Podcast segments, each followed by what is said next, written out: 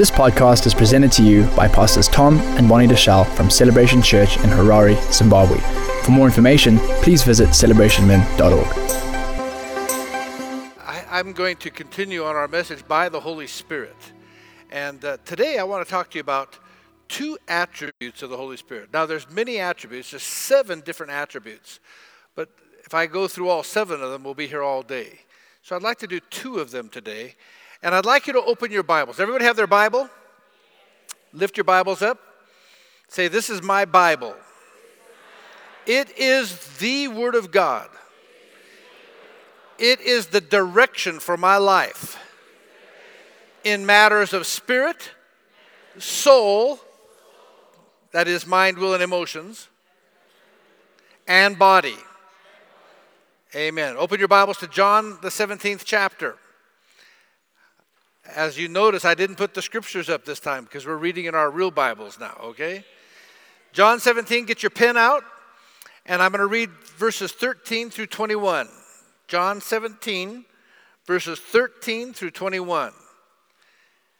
And now I come to thee, and these things I speak in the world. Now, by the way, this is Jesus' prayer how many of you know Jesus gets his prayers answered? It's very interesting to understand that Jesus, when he prayed this prayer, was prophesying about you and I. He says, And now I come to thee, he's coming to the Father, and these things I speak in the world, that they might have my joy fulfilled in themselves. I have given them, that's us, thy word, and the word and the world hath hated them, because they are not of the world even as I am not of the world. I pray not that thou shouldest take them out of the world, but thou shouldest keep them from the evil or the evil one. They are not of the world, even as I'm not of the world. Sanctify them through thy truth. Thy word is truth. As thou hast sent me into the world, even so have I also sent them into the world and for their sakes I sanctify myself, that they also might be sanctified through the truth. Neither do I pray for these alone, but for them also which shall believe on me through their word, that they all may be one, as thou, Father, art in me, and I in thee, that they also may be one in us, that the world may believe that you have sent me. Boy, I tell you, you talk about a powerful passage of Scripture. Jesus is talking about us being sanctified. Everybody say sanctified. You know, the church doesn't talk much about sanctification anymore, but uh, we're going to talk a little bit about it today. And he says, I sanctify them through my word, but I want to talk about how that happens today. He says, and not only do I sanctify them, he says, but they're going to be hated because they're not part of this world, just like I'm not part of this world. How many of you know that we live in this world, but we're really not part of it? We're part of the kingdom of God, and you will be hated by this world. Just tap your neighbor, say, You're going to be hated by the world. Why do I say that? Because Christianity is not going to be popular, and it's becoming less and less popular because people do not want truth. And we're not of this world. You know, in the 19th century, there were two philosophers that made an enormous impact on Western culture and upon the whole civilization. And by doing so, they influenced the whole world.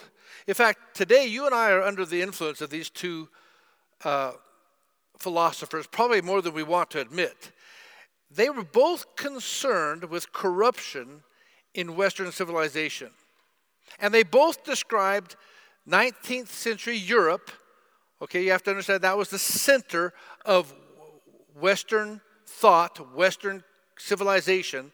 And they described Europe as being decadent, hedonistic, and they saw the world, though, through two different philosophies, and they proposed two different solutions. These philosophers, one was a guy named Soren Kierkegaard. Soren Kierkegaard lived from 1813 to 1855. Okay, so he was just before the second guy, Friedrich Nietzsche. Soren Kierkegaard was a Danish philosopher. And he said the reason for the decadence of civilization was the failure to apply Christian virtues and values in a vital way in daily life. That was his that was his argument. He says Christians are no longer making application of these virtues and these values in their day to day lives. He believed that Christianity had only become dead orthodoxy. In other words, it was a form without content, a form without any power, and had become dispassionate and had removed itself from day to day matters. As he put it, this age was paltry. Now, he cried for a return to passion and to the life of Christ, Christian living. Now, he often reflected and spoke about the people of the Old Testament because he somehow believed that they were more real. They were saints and they were sinners. There was nothing phony about those people in the Old Testament. There was nothing fake, there was nothing, nothing artificial. God really seemed to work in their lives, and they in turn had passion for Him. You know, when I study some of these philosophers, when I, you know, we had to study Kierkegaard when I was in university.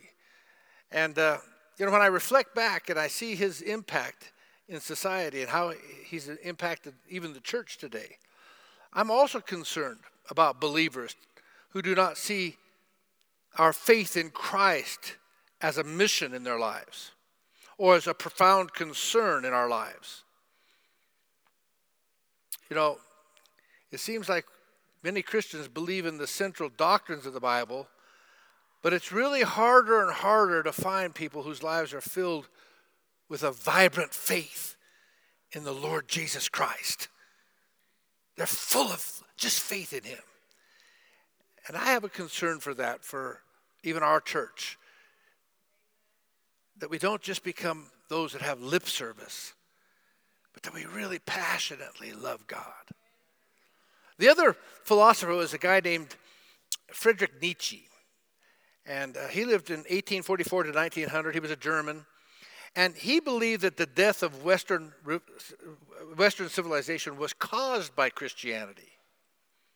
He was convinced that the ethics or the ethic of Christianity, with its virtues of meekness and its virtues of kindness, had emasculated the human race. He believed that Christianity denied and undercut the most basic human passion of all, and that is the will to power. He believed that the basic strength of the human being was his will to power, and that, according to Nietzsche, life is a power struggle. Nietzsche called for a new civilization that would be ushered in by a kind of human existential hero, a new kind of human. He called it the Übermensch, which means Superman. He wanted a super being, a Superman. And he described this man as someone who would face all of the elements that life had head on. He's the kind of person that would build his house on the side of a volcano, knowing that it's going to erupt, but face it head on. This is the kind of person that would go out and fight the tempestuous seas, and whether there be sea monsters or terrible storms, he's going to face it head on. There should be no hindrance for the Superman. See, the whole idea of a Superman is that he is a conqueror and that his chief virtue or his chief value is courage. And Nietzsche believed that courage was the main thing that was lacking in the 19th century. But he gave a very strange spin, which we're still dealing with today on the subject of courage. He called it dialectic courage. Now you have to understand that back at that time, this terminology, the dialectic, came out a lot and has infiltrated our society. And I think I could best describe it with an illustration. So I need three people to come up here and be my guinea pigs. Quickly, three people just run up here on the stage, okay? One, two, three. Here we go. All right? All right. Okay, that's four. You can sit back down. Okay, I want you to stand right here, just over here on that, right, right there. And I want you to stand next to him, okay? I want you to stand over here on this side. Now, here's the theory of dialectic, okay? The dialectic, what he called dialectic courage, in philosophy, the word dialectical has to do with the state of contradiction. It's where something stands in antithesis to something else. So let me explain how this works. The communists have used this, the devil uses it. This is really a tool of the devil. He doesn't have many tools in his toolbox, but this is his best one. And here's how it works this is the thesis of truth. And this is my brother is standing with the thesis of truth. So the enemy comes and brings the opposite of truth. He brings a antithesis, the antithesis, and tries to make it as absurd as possible. For example, 63 genders. That sounds absurd, doesn't it? But the fact of the matter is, as absurd as that sounds, it really has nothing to do with the antithesis as much as it does with what we call synthesis.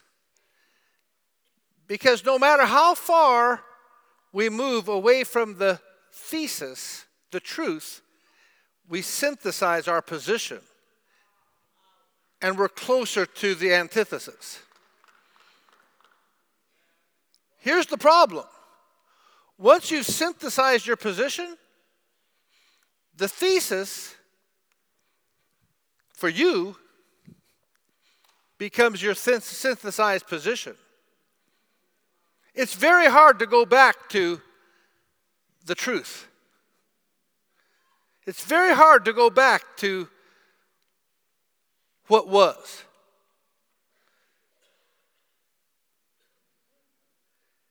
And this works in politics, this works in the church, this is true in relationships, in marriage.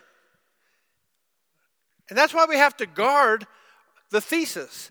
The Bible says, guard your heart with all diligence, for out of it are the issues of life. And so, this philosopher and this philosophy has crept into our society in such a way as that we are constantly being bombarded with new antithesis, with new truths, with new facts. You know, I, I, sometimes read these, these facts that come out. Well, the facts are based on hypotheses that are not true. So they are true based on a false hypothesis, does that make sense to you? But all it's doing is constantly causing us to synthesize our positions. And we're moving further and further away from truth. Does this make sense to anybody? And the problem is that these things can never be resolved. You guys can sit down, thanks. So, What then is dialectical courage? Well, don't take my word for it. Do your own research. But I'll give you a little idea.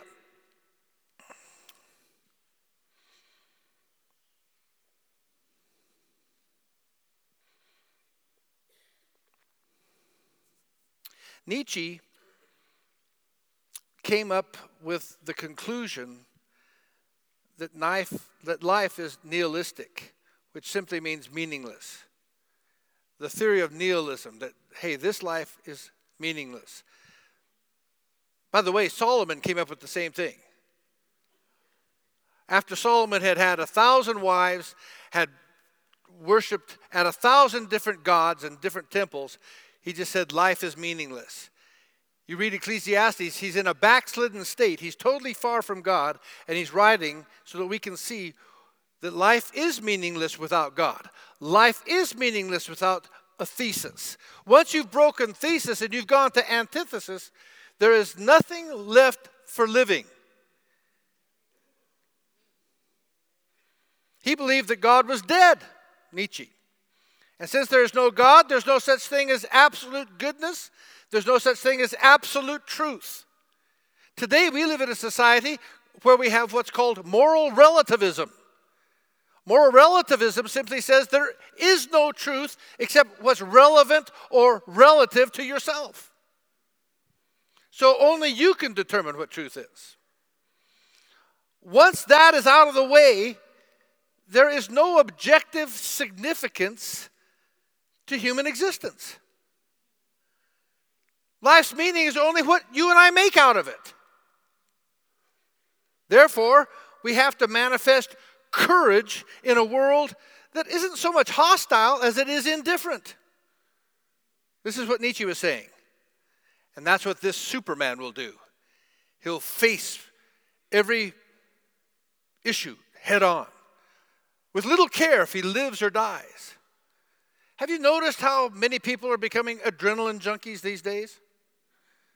That's part of this whole process. It's, it's pushing ourselves to the point of, hey, if I die, I die, but it doesn't matter because life is meaningless. I'm trying to find meaning by facing and doing incredible things in this life to try to find that meaning.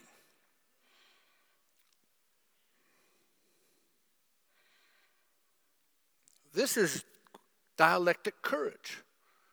Courage in the face of the universe's indifference. Nietzsche basically was saying this.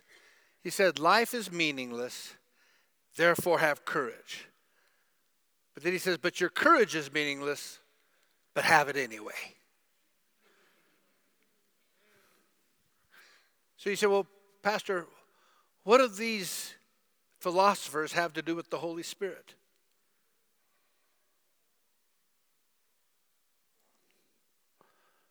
Well, in the upper room, on the night before his crucifixion, Jesus gave his disciples some important promises regarding the Holy Spirit.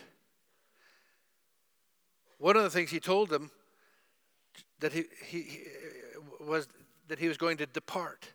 And just before he departed, he said, I have a promise for you.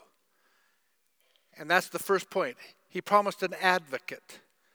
An advocate. John 14, 16 says, I will ask the Father, and he will give you another helper to be with you forever. John 14, 16. I will give you, I will ask the Father, and he will give you another helper to be with you forever. Some, some of your versions will read comforter. He will give you another comforter. But the Greek word is the word parakletos. Parakletos. And it's a combination of two words para, which is alongside, and the root of the verb is kletos, which means to call. So the idea of a parakletos is someone who is called to stand alongside another. Someone who is called to stand alongside another. Now, this term was usually applied to an attorney. Not just any attorney, but to the family attorney. Now, some of you know what I'm talking about. Some of you have a family attorney. When your business or your family or somebody in the family gets in trouble, you pick up the phone and this guy is on retainer for you. He is the family attorney. People of great wealth have their own attorneys. Hello? You know, we have Alex here in the church. I mean, I don't know what we would do without him. He is on call for the church. He serves us as the church and has gotten us out of a lot of situations. I would call him my paraclete in the church. Amen? Hallelujah. Give him a good hand. But technically, this word, the parakletos, was the family who attorney who was on permanent retainer with the family. Anytime a problem arose in the family, the paraclete was called upon. He would come immediately to assist in the struggle. Now, this is the way our relationship is with the Holy Spirit. We are part of the family of God, and the family attorney is the Holy Spirit Himself. And He's always ready and always present to come alongside us to help us in our time of trouble. He is the paraclete. Now, the idea of comforter has almost lost its meaning in our society. Jesus wasn't, talking about someone who would come and heal the disciples' wounds when they were bruised and broken. And, and, and that's not that he, that he doesn't do that. I mean, we know that for those of us that have uh, broken hearts, he's the balm of Gilead in the midst of our mourning, in the midst of our grieving. And that the Holy Spirit does comfort us in that way. But we have to remember the context in which Jesus is promising to send the Holy Spirit. He's telling his disciples that he's about to leave them.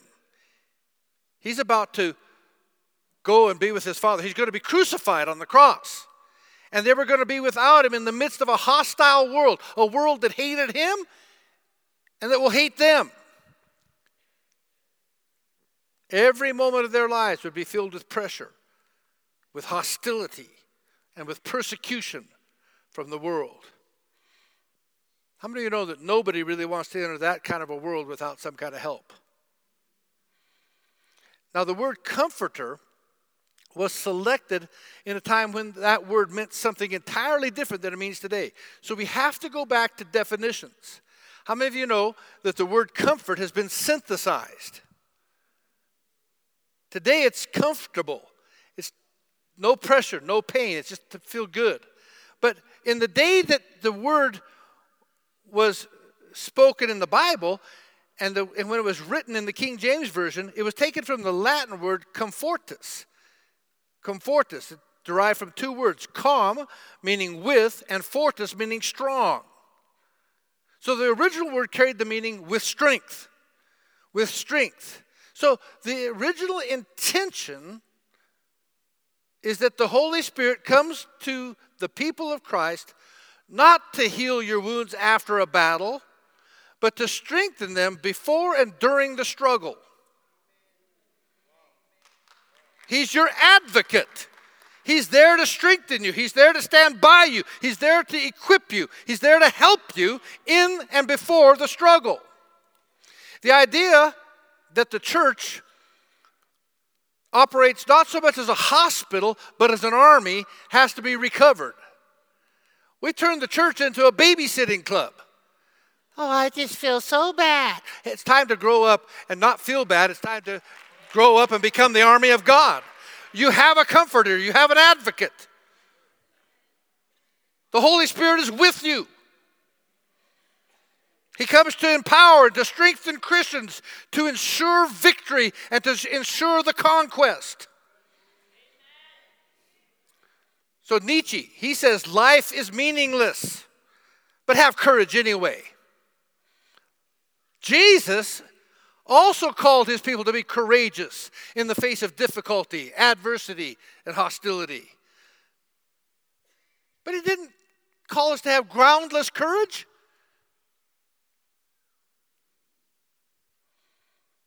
Look at John, the 16th chapter, verse 33.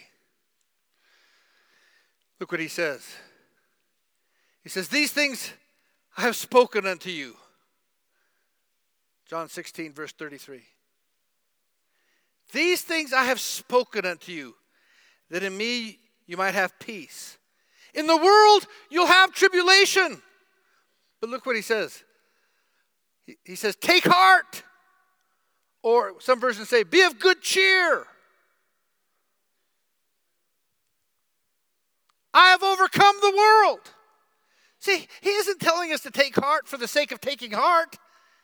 He's giving us a reason why we ought to have a sense of confidence and assurance in our hearts. He says, Take heart, be of good courage. I have overcome the world. And I'm not leaving you comfortless. He says, I'm sending you an advocate. I'm sending you somebody to stand by you so you can overcome. As I overcame, you can overcome. The same person that helped me overcome is coming to help you to overcome. The Holy Spirit. See, Nietzsche wanted a Superman, a Superman, a conqueror. Let me tell you something. He should have looked to Christ. He should have looked to Jesus because Jesus overcame the world. And he did it with the same spirit that he sends to you and I, to his people. See, the Holy Spirit comes to strengthen us, to give us power. That's why the Bible says in Romans, you can look at this up, Romans 8, Verse 37. Go ahead and turn there. You're going to want to underline this. You're going to want to mark it. You're going to put a star by this. Romans 8:37. He says, "We are more than conquerors through him who loved us." We are more than conquerors. Nietzsche wanted a conqueror.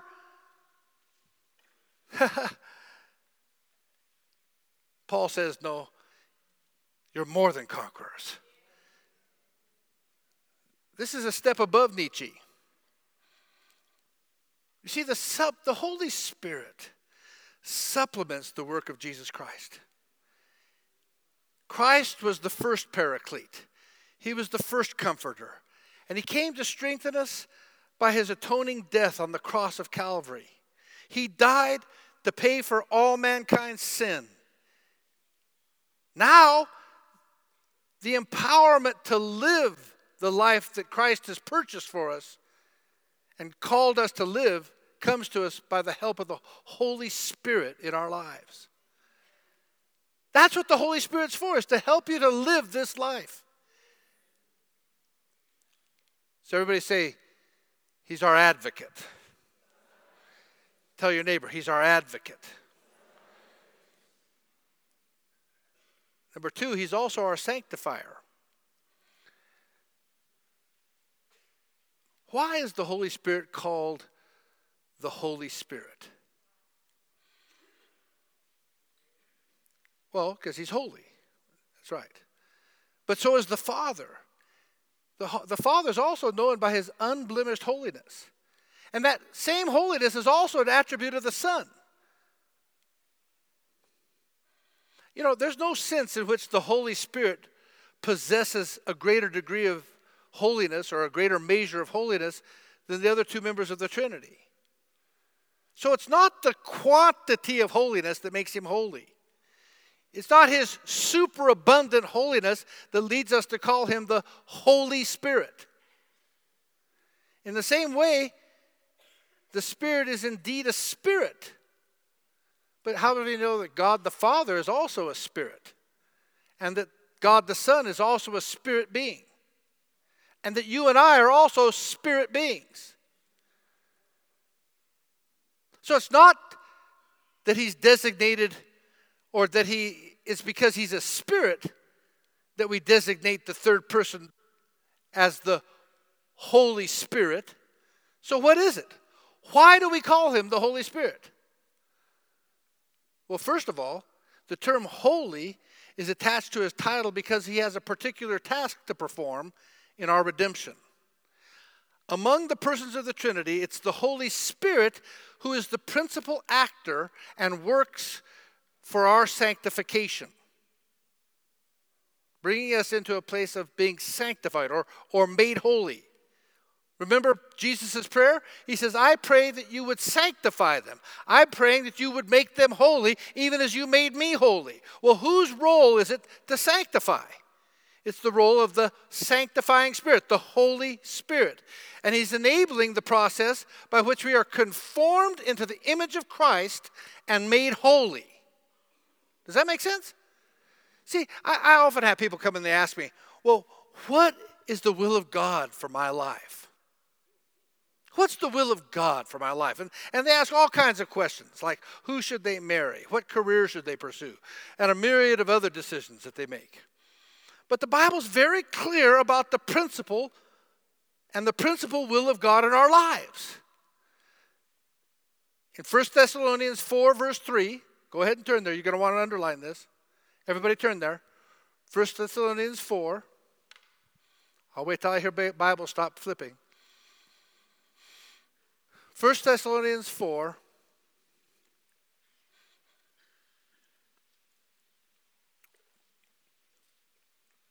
Don't you just love reading this in your own Bible? Doesn't it make you feel like a scholar when you underline these things? See, what I would do is I'd write in the front of my Bible, What is the will of God? And here's what it says Paul writes this He says, For this is the will of God, even your sanctification. Then he goes on that you should abstain from fornication, that you should what? That you should have a holy life. He says, abstain from these sins. But this is the will of God, even your sanctification.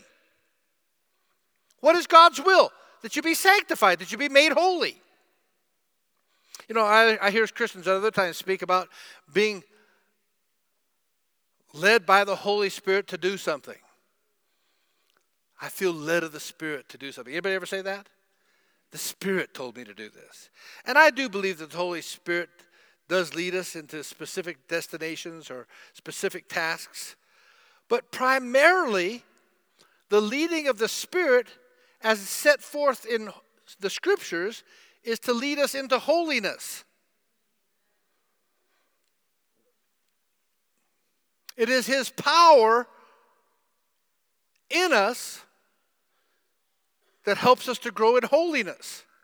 So we need to be very careful to go to the pages of the scriptures to learn about God's will and the leading of the Spirit and not simply listen to the popular teachings of this Christian subculture in which we live. What am I talking about? We live in a subculture of Christianity that's getting weirder by the minute. We make it sound like the Holy Spirit is of some private interpretation that, well, I just feel led. You feel led. How does that work? See, the primary reason that the Holy Spirit is called the Holy Spirit is because it is His specific task to enable the followers of Christ in their quest for holiness, in their quest for sanctification. The second thing is that the person or the third person is called the Holy Spirit because there's more than one kind of spirit in the world. The scriptures make a distinction between the spirit of man. How many of you know that you are a living spirit? You have a spirit. And the spirit of God. How many of those are two different things? Even when you read the Bible, you have to discern when you're being led by your spirit and when you're being led by the Holy Spirit. But even more important, the Bible speaks about evil spirits. Spirits that are not from God, demonic spirits. And these spirits desire to impede the progress of the Christian in his quest for sanctification. Now, the key, the key difference between these evil spirits and the Holy Spirit is precisely the point holiness. Holiness. Evil spirits are unholy spirits, but the Holy Spirit is holy altogether. He is holy. It is because of this distinction that the Apostle John warns us. Again, you need to look this up 1 John 4 1. This is a warning. 1 John 4 1. You need to study the Bible. We need to know what God says. We don't just give mental assent to the scriptures, we study it. We say, wait a minute, what does the word of the Lord say? 1 John chapter 4, verse 1. Listen to what it says. It says flip, flip, flip, flip, flip. Some of you don't even know where 1 John is. It's back in the back of your Bible where the pages stick together. 1 John 4 and verse 1. Listen to what it says. Do not believe every spirit, but test the spirits to see whether they're from God.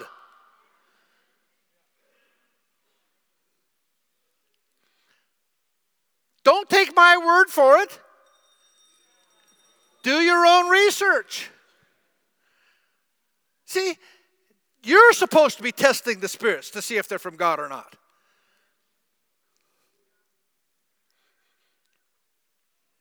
Beloved, believe not every spirit, but try the spirits, whether they are from God, because many false prophets are gone into the world. Many false prophets. Many false prophets. Many false prophets. I didn't say it. Don't get mad at me. The Bible says it. Test the spirits, whether they be from God. What he's saying is, don't take my word for it.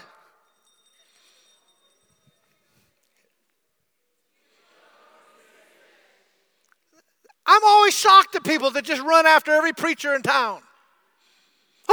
Oh, guess who's here today?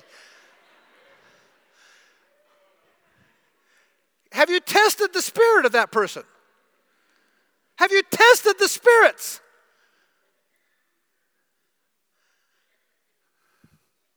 Now, I'm, I'm, I'm, emphasizing these points for a reason. You know, in the Christian world, many of us are masters at justifying our sins. Just tap your neighbor say, I think he's talking about you right now. And you know what? One of the ways that we do this is by saying things like, well, we were led to do such and such by the Holy Spirit. I felt led of the Spirit to do that. You know, and, and, and, and this is not a problem that I encounter just once in a while. It has become an epidemic in my life. I get to travel all over the world and I talk to so called professing Christians, and they're telling me that, oh, that he or she is getting a divorce without biblical grounds, or they're entering into a marriage proposition without biblical qualifications, or they're running a business according to unscriptural principles, but it's okay because they're doing this or that. And without fail, they tell me they do it because, well, I prayed about it and God has given me peace. Or the Holy Spirit has led me to do this. You see, when I hear these kinds of justifications for unbiblical behavior, I believe I actually believe that people believe what they're telling me, even though they're not speaking the truth. In fact, they're speaking error, very serious error.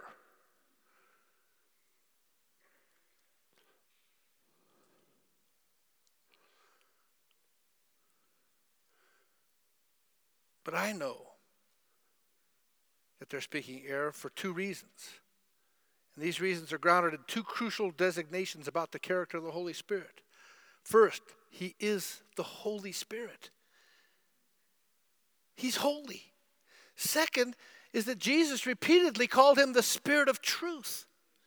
Throughout the scriptures, study it, go do your own research. The Spirit of truth, the Spirit of truth. He kept talking about the Spirit of truth. The Holy Spirit never entices us to do something that is unholy. Neither does the Holy Spirit ever incline us to embrace a lie. Ever. You know, we refer to the Bible as the Word of God. It is. It is the Word of God.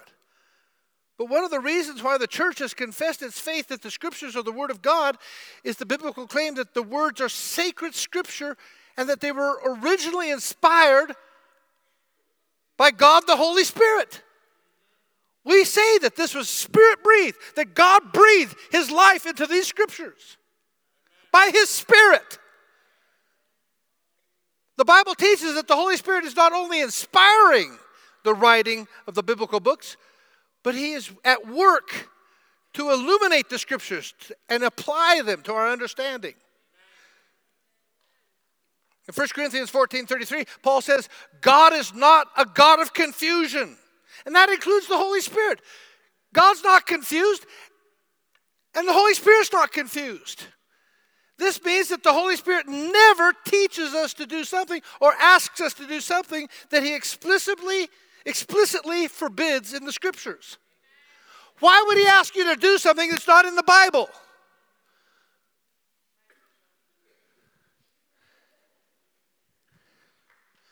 And I'm telling you, many of our preachers are out here and they're saying things that are false. They're not even in the Bible, they're just preaching stuff.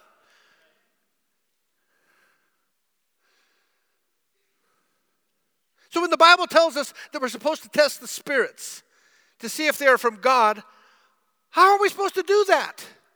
What kind of test should be employed? What's the test for testing the spirits? Well, obviously, the test must be a biblical test. Because we know that in the scriptures, we have the teaching of the Spirit of truth. The scriptures are the teaching of the Spirit of truth. Therefore,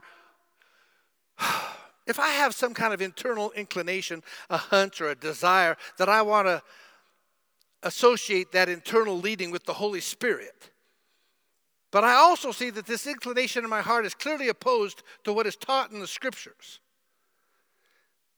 Well, then I have proof positive that I am confusing lust or covetousness or some other internal feeling as the leading of the Holy Spirit. If my feelings are contrary to the Word of God, then I'm going to tell you something it's not the right spirit. Yeah, but I felt good about it. Of course, you feel good about it. You see, here's, here's what we don't understand. Can I have my three volunteers up here again? Quickly, three volunteers. I need one to stand down here on the floor, one to stand here, come up here, and one to stand on the stairs back there, and one to stand on the stairs back here. You, you come and stand right behind him. No, he, you're going to stand behind that guy on the on the stage. You're going to stand on the stairs. Now, I, I want. I'm trying to depict something to you. There are three heavens. There is the heaven that we live in. Thank God for this heaven. We breathe this air. It's fantastic, right? And then there's the third heaven. The third heaven is where God is, where His presence is. It's where we get the privilege to go to to have our prayers answered. He says you can come boldly before the throne of grace to find help in your time of need. But between the first heaven and the third heaven, there's what's called the second heaven. This is where the prince of the air rules the God of this world, Satan. He has a lot of activity in this earth, this earthly first heaven realm, but he rules as the prince of the power of the air.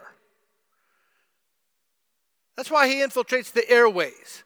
That's why the news, most of it is fake news. And especially in Zimbabwe. All it is is to distract, to distract you from what's really going on. None of that's real. It's just distraction. And it's a bunch of really people that are being fed a line and they're, they're paid by other people to, to just write whatever they're told. But nobody's really thinking anymore.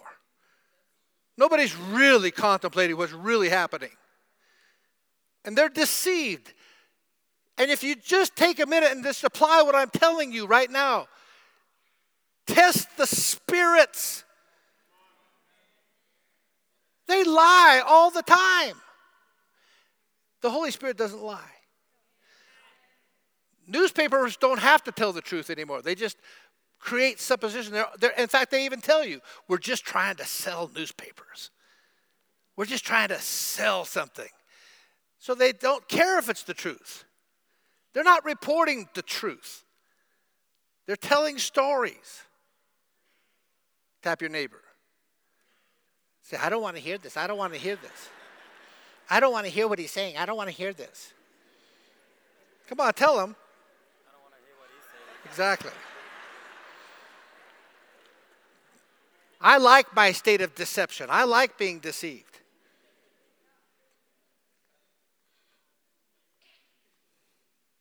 Anybody listening? So, in these three heavens, this is the demonic realm.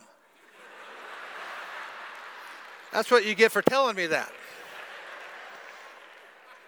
This realm is the realm that is full of the counterfeit. It looks like the Spirit of God, it smells like the Spirit of God, but it's a lie. It's a lying spirit.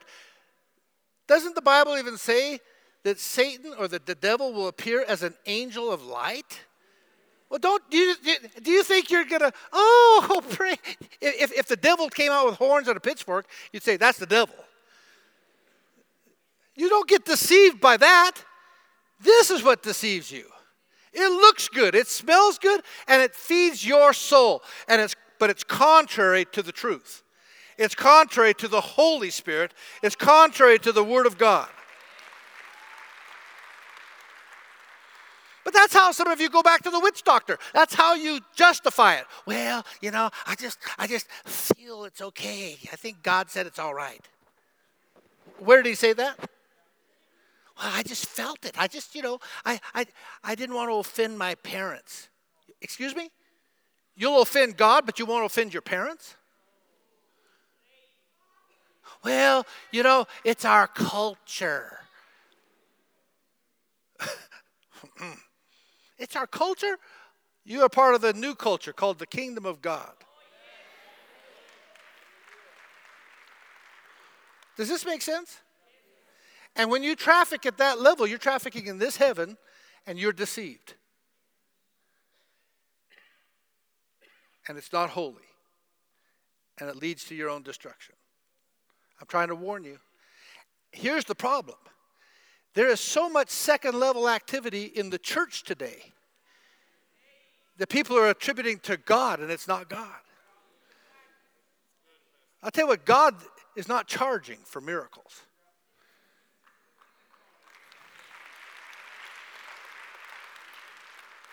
Freely I have received, freely I give. It is my Father's good pleasure to give you the kingdom of God. We don't preach the gospel for money.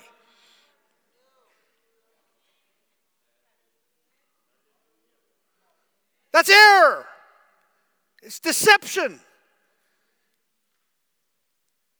But some of us like it that way because these people are only going to tell you one thing hey, have courage, feel good about yourself because all there is is nihilism. The boundaries have been moved so far that all it is is about us. It's up to you. Crush people, step on people, get where you have to go in the name of God. And it's so contrary to the truth.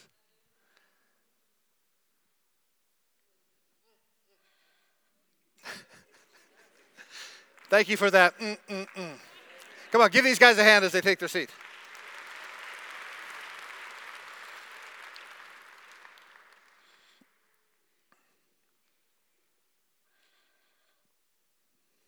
So,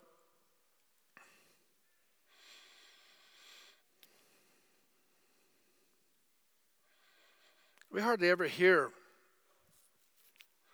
about this among Christians today because Christians easily make themselves seem spiritual by saying, God laid this or that on my heart.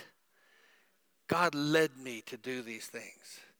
You know, every time I hear this kind of thing, I want to say to the person, how do you know that God laid it on your heart? How do you know that it is not a manifestation of your own ambition or your own avarice? See, I want the person to show me the biblical basis for his claim.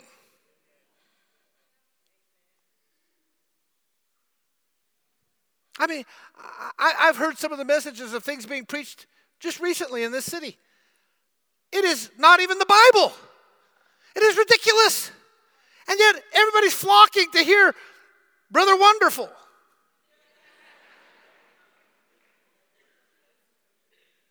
Sister Stupendous. But they're not preaching the Bible anymore. Oh, they tell nice stories and they twist the scriptures.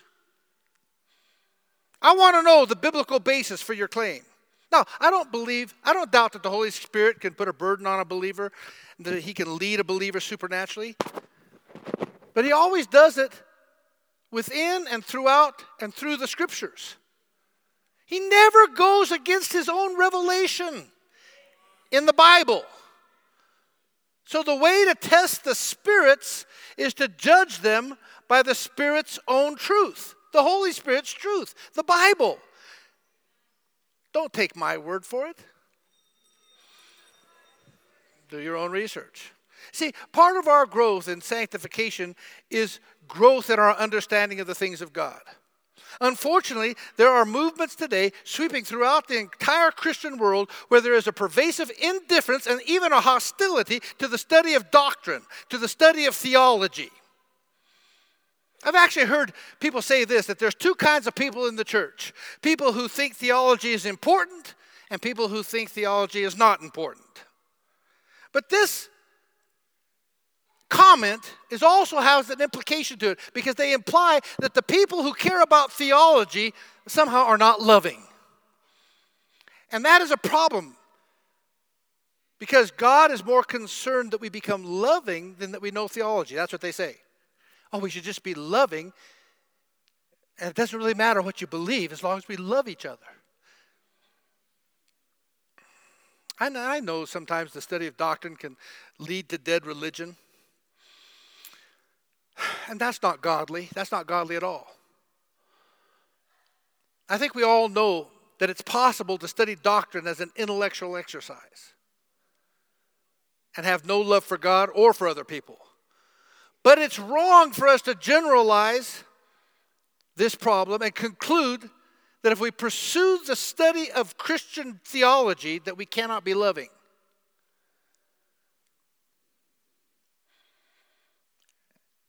Many people believe that the best way to be loving is to avoid theology. And that's proven in our churches today. It's ridiculous to think that the best way to be loving is to avoid as much as we can possibly the, the things that lead us to the understanding of God. The study of theology is simply the study of the character of God. And by the way, his crowning virtue is love. So if you're studying about God, if you're studying the theology, the study of God, his character, guess what you're going to run straight into? Love. Love, because that's who he is. So it's amazing to me how the church is more and more shying away from all theological controversies.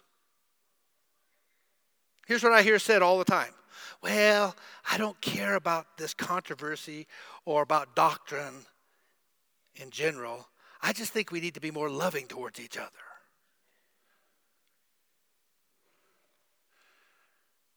But is it loving to allow serious theological error to continue unchallenged?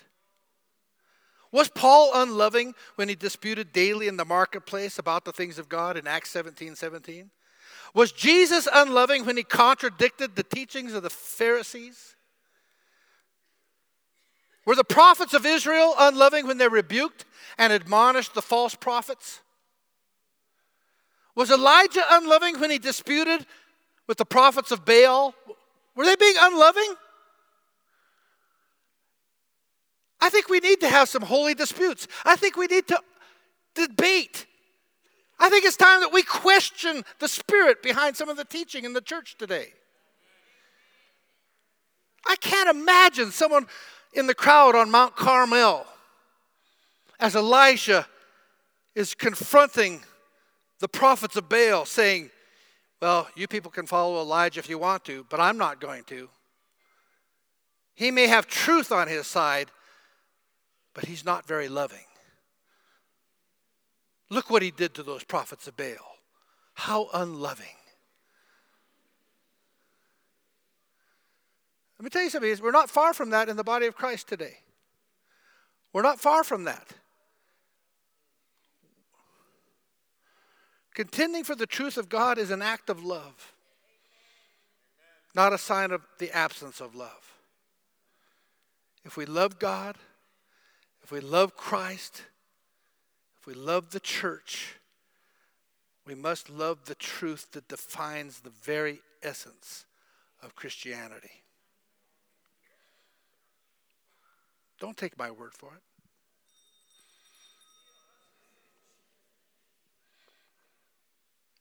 My time is up.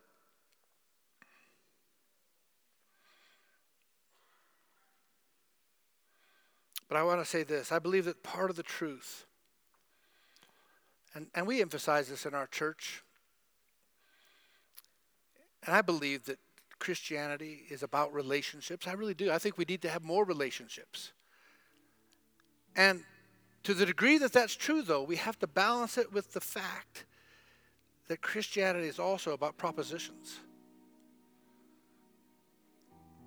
You see, the influence, the influence of existentialism, these great philosophers in our culture in general and in the church in particular, it's produced something that has not been known in previous generations. You and I are faced with something called relational theology. To put it simply, relational theology is a theological system that has content and meaning based upon relationships. And it's only one step removed from pure relativism. This is the kind of theology that says if you believe that God is one and I believe that God is three in one, what really matters isn't the truth, it's just that we have a relationship with each other. For example, if I say that Jesus died on the cross as an atonement, and someone else says his death was not an atonement, we don't discuss it lest we sever our relationship. You see, when we do this, what we're saying is that the relationship must be preserved, even if it's at the cost of truth. That can't be, folks. That can't be. God sent us the Holy Spirit as an advocate and as a sanctifier. He is the Spirit of truth. You see, we study the things of God. And when we do, we're not studying the truth in some kind of abstract. We're not studying theology so I can get an A on an exam, so I can tell you the right answer, so I can. No, no, no, no, no. We want to understand the doctrine of God so we can better understand who God is, so that we can meet the living God. He reveals himself through the Word and in His Word. And when we do this, we deepen our relationship with Him. But we cannot deepen our relationship with someone we don't know about. You don't get to know him meditating on your navel. You don't get to know him by emptying yourself and listening to every voice that comes into you. The propositions of Scripture are not an end in themselves, but they're a means to an end.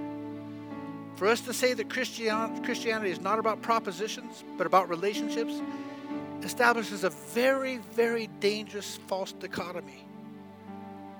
There's something wrong. It's an insult to the Spirit of truth who gave us the propositions, who gave us the Word of God. Know, I heard somebody just the other day, I'm going to close with this thought. They were criticizing people for digging into word studies from ancient languages so that they could better understand what Jesus taught or what the Bible taught from the original languages. And I, I, I think there are probably some scholars who could probably study the meaning of a word in six different languages and still come up with the wrong meaning. I, I understand that. But that does not mean that we do not engage in serious study of the Word of God. In fact, if I had my way, every one of you would be in Bible college. Every one of you would say, I'm going to get to know God through the study intensively of His Word. See, I heard someone say the people in, who engage in this kind of deep study are not concerned about the pain that people experience in this world. You know, in my spirit, in my experience, it is impossible, it's virtually impossible to experience pain and not ask questions about truth. I watched people die in a war. I saw people maim each other. And I had to ask deep questions about truth. I sought God. I didn't get those answers in one day and even in one year. I see how people mistreat each other. I can see how a government doesn't care about its people. And I say, God, Where is the truth in this? Where are you in this? See, we all want to know the truth about suffering. Specifically, where is God in my pain?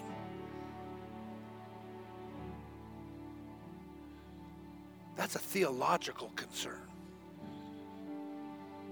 The answer comes to us from the scriptures. And the scriptures reveal the mind of God. And he does so through the agency of the Holy Spirit who illuminates his word, who is called the Spirit of truth. You know, it's amazing to me in this so called sophisticated society we live in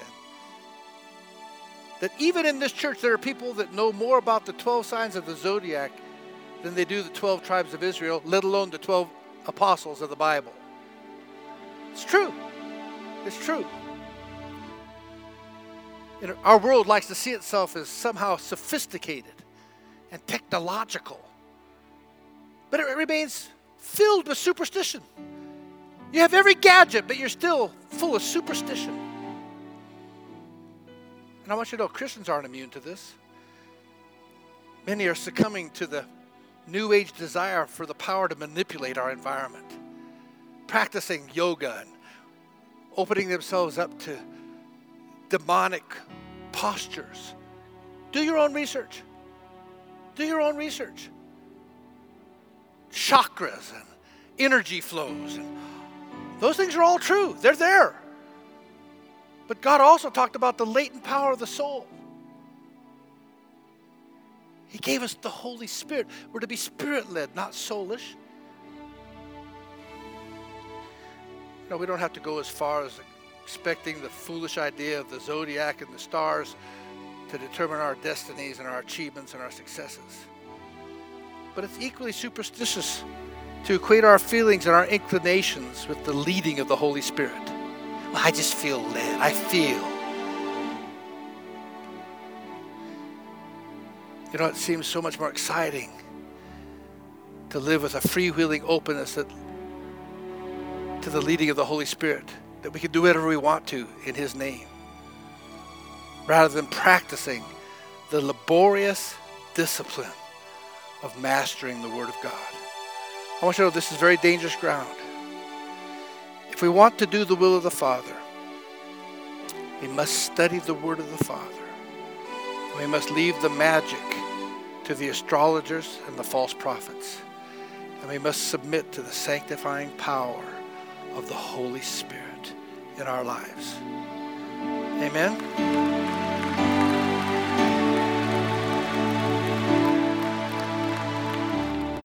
Thanks for listening. For more teachings and videos, visit celebrationmen.org.